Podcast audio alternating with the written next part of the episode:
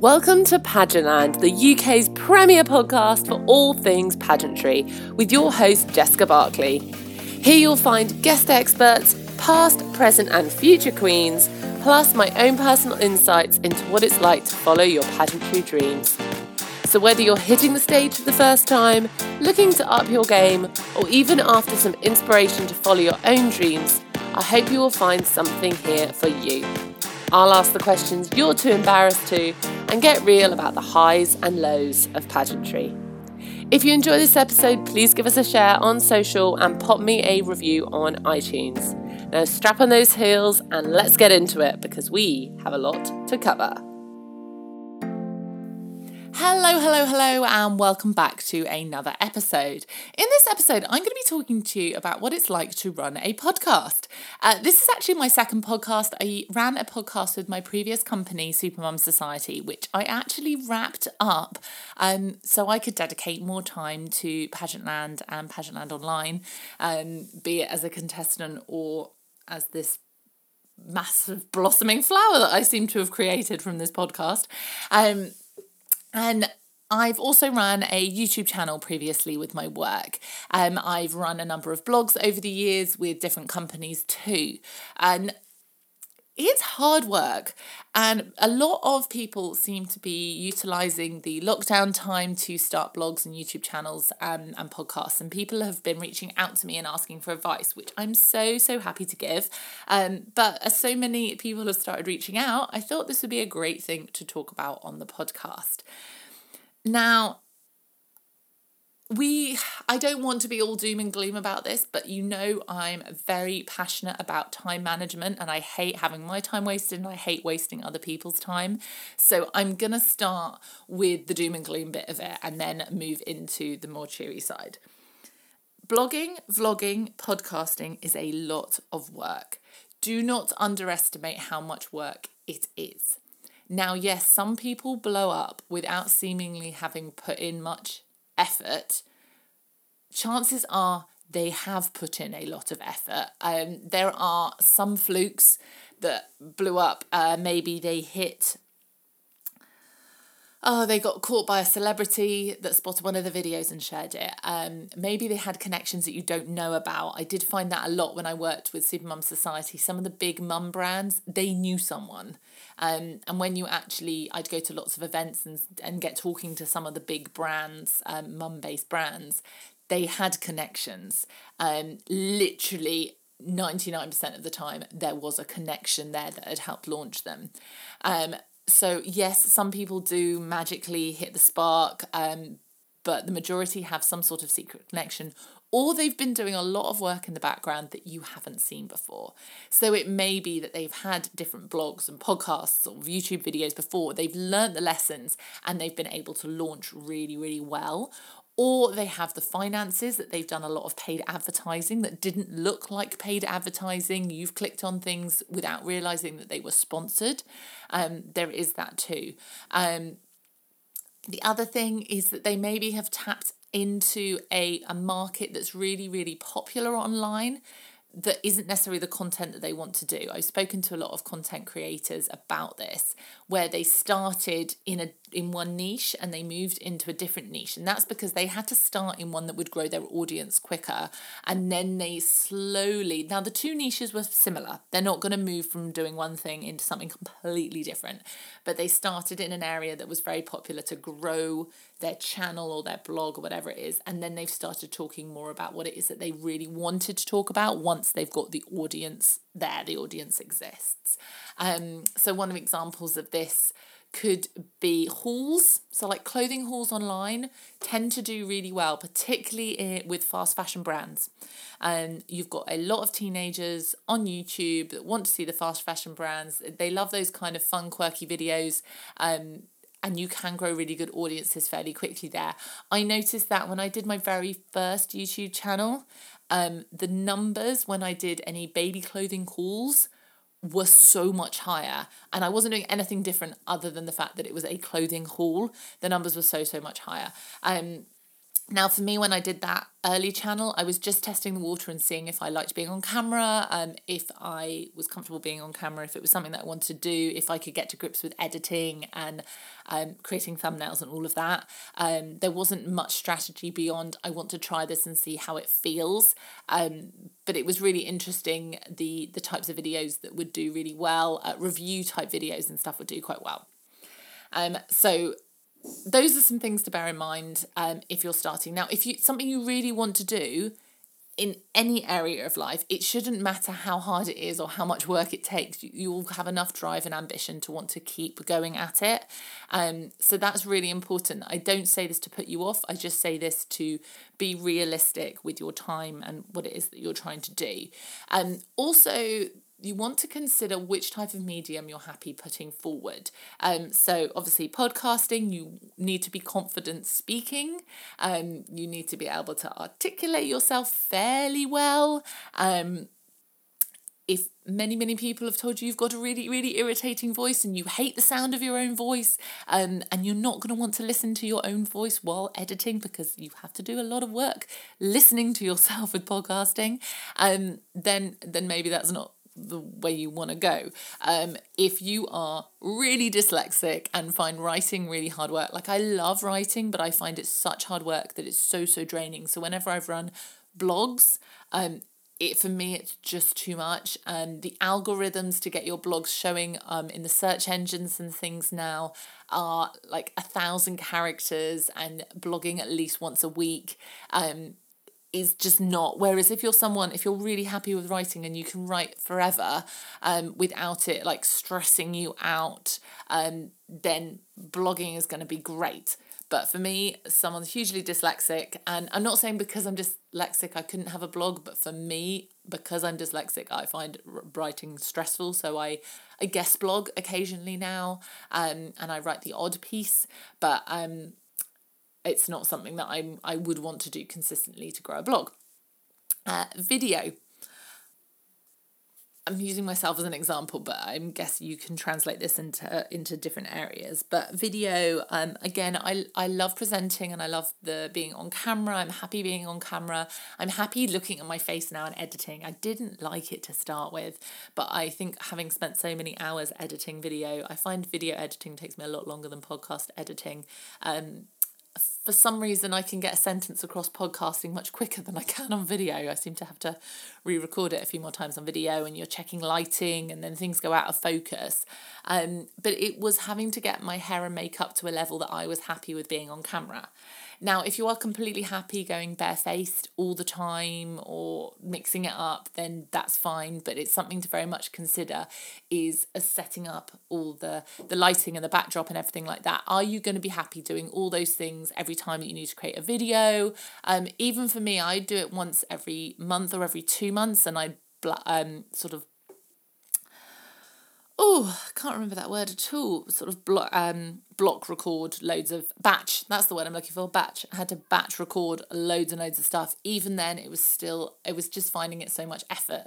Whereas doing the random one off video, even like a live on social media, I'm I'm ha- much happier with. So that's why I decided that moving a YouTube channel forward long term was not the direction that I wanted to go. Um, and was really enjoying doing the podcast with work and why I chose to do a podcast with Pageantland as opposed to a blog or a YouTube channel.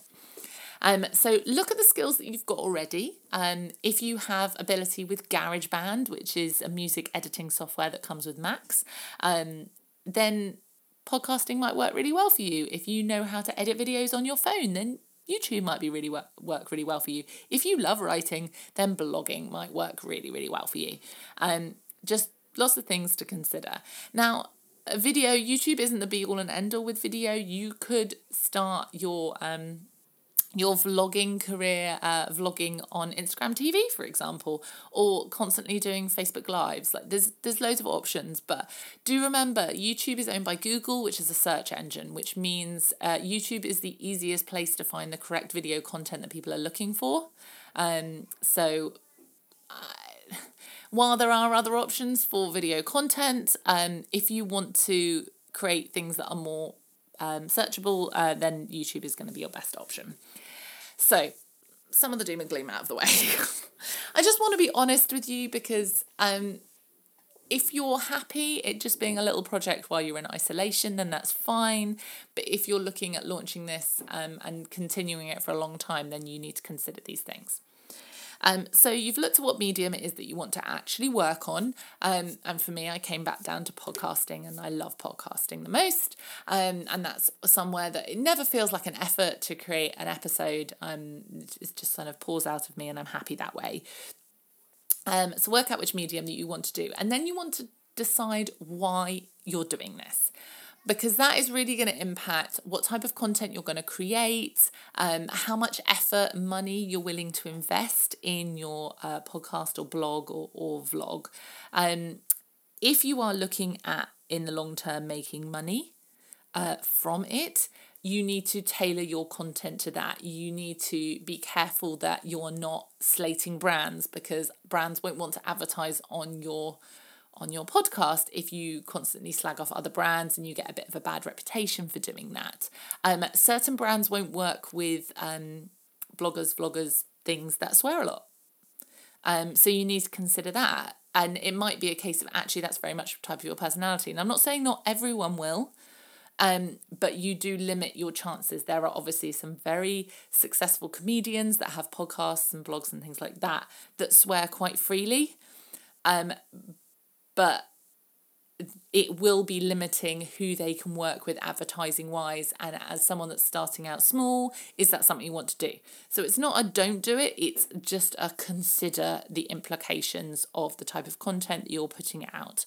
Um doing things like clothing hauls and stuff obviously you can recommend lots of different brands and get on their radar by tagging them in things. Um that will help them come back to you and um, and advertise with you in the future. Uh, so for the podcast, I host on um, an app called Anchor. Um, and Anchor actually has a built in system for helping you find sponsors and advertising. Not something I've done with this podcast yet, but it is something we plan to do eventually. It's had paid advertising um, and then use any profits from the podcast to sponsor national title holders going to international finals. Um, so that is part of the bigger picture of what I'm doing with the podcast.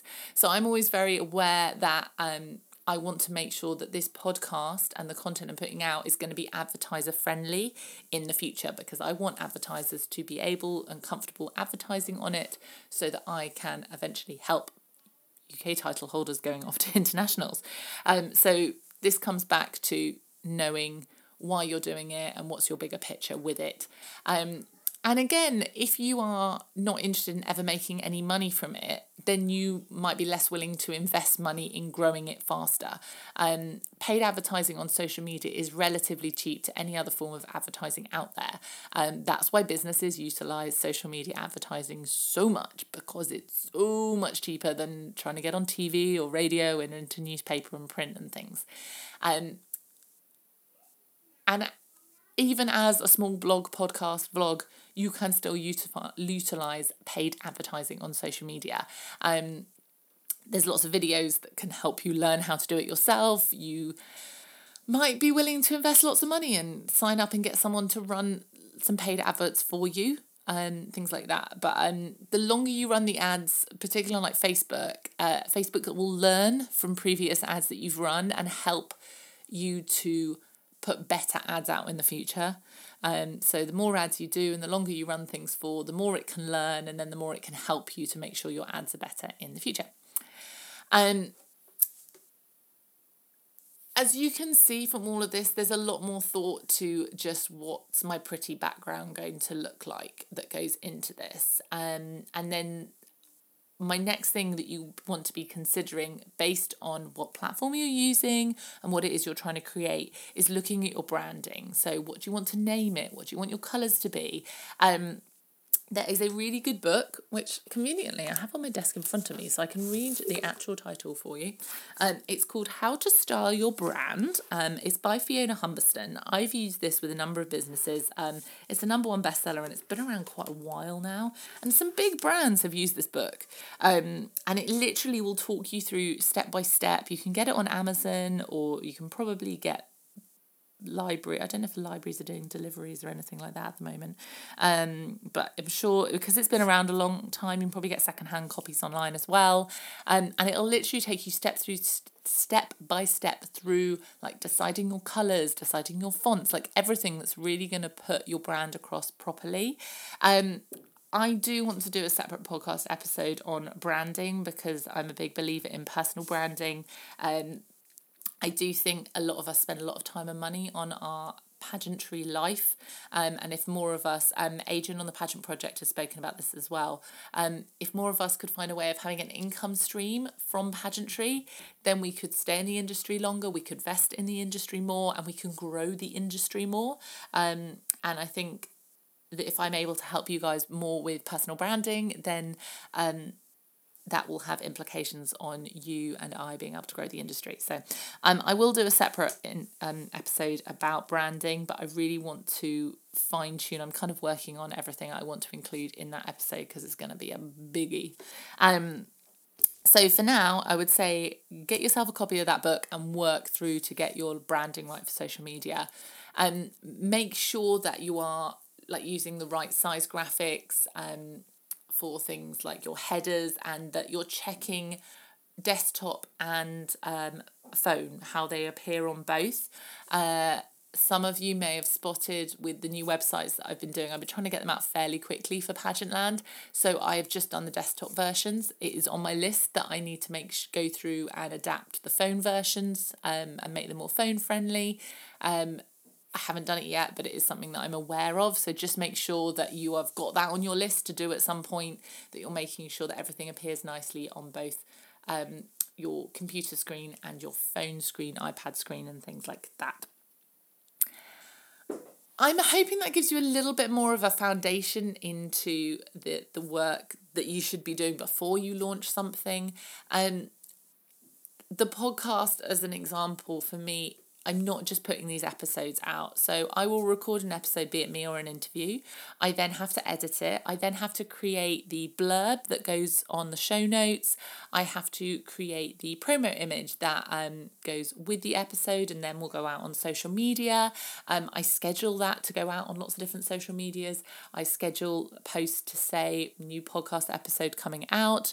Um, for every episode, I create five, um, I create the square promo graphic and I create five Pinterest graphics that are different um, that go out on Pinterest to promote the episode. Um, I then reuse those in Instagram stories now as well. I'm going to start doing that now. The podcast, um, now Pageantland has its own Instagram account, which is Pageantland Online. Um, at the time of recording this, we have over 400, uh, 400 followers in less than three weeks. I'm really excited about that. So thank you very much if you followed us. Um, but now it's got its own Instagram. I will also be sharing those in the Instagram stories. Um, I have to schedule all of those onto Pinterest, onto multiple boards. I have to schedule them onto, well, I don't schedule into Instagram stories. I just post into Instagram stories um, and tagging the relevant people.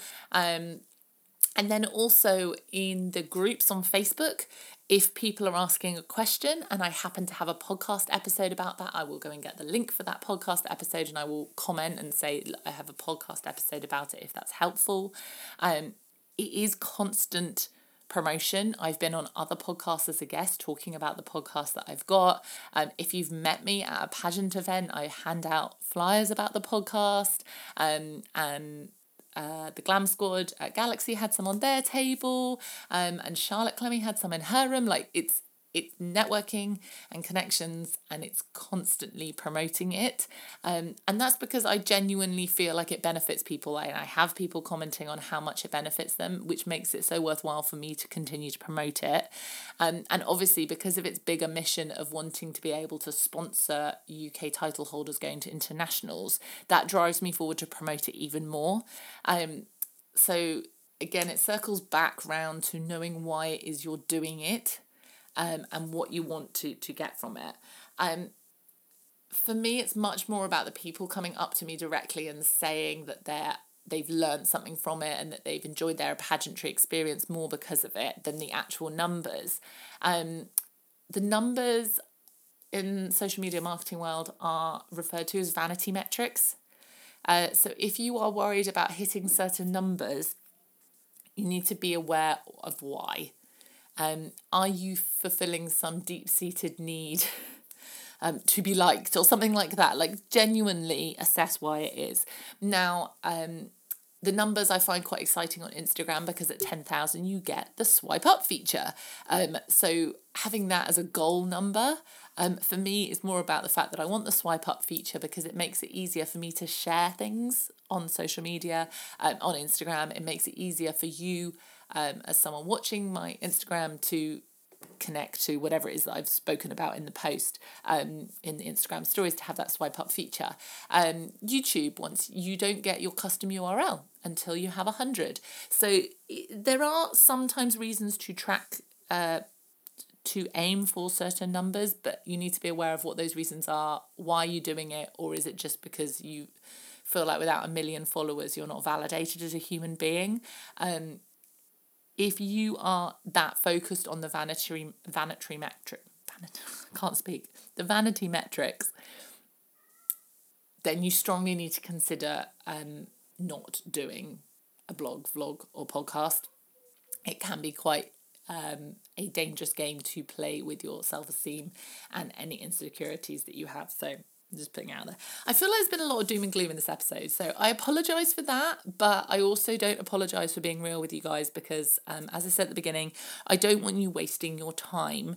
Um, and also, if you are aware of these things now, you can work around them and work with them as opposed to trying to work against them because they are there, they are real, um, and they're going to impact your journey with whatever it is you're trying to create online. If there's anything I haven't answered in this podcast, please reach out. If there's anything you want me to clarify, then please reach out. Um, I like I said, I've worked in social media world for, for oh god, too many years now. For quite a few years. Um, and it's something I constantly educate myself on and constantly learn on the algorithms change and things like that. Um, but also I have um a lot of friends who work in social media, um, more so than I do. Um, with varying levels of success from people that coach others to do well in social media to people that are actually doing really well in social media. Um, and I might just be able to point you in the right direction of someone that knows more than me in a specific area if that's something you are are looking to grow at. Um, one last thing that I would recommend if you're considering YouTube is to look at a book called Vlog Like a Boss, um, which is by Amy Landino. When she wrote it, she was called Amy Schmittauer. Not 100% sure I'm pronouncing that right. But if you look up Amy Landino, um, Vlog Like a Boss on Instagram, I can't imagine it wouldn't come up. Um, even uh, on Instagram, on Amazon. Can't imagine it wouldn't come up. She's amylandino.com, um, but she literally will take you through step by step of all the prep work you need to do to set up a YouTube channel for success. Um, so yeah, get that book and read that book before you put any effort into YouTube because um, it's just an absolute game changer. So highly recommend that one. Um, I have a copy, but it's a signed copy because I know her and I do not want to lend that one out because she's awesome. Um, so have an amazing day. I hope this has been helpful and not just all doom and gloom. Uh, any questions, do shout Jessica A. Barkley at iCloud.com and I shall see you guys on another episode.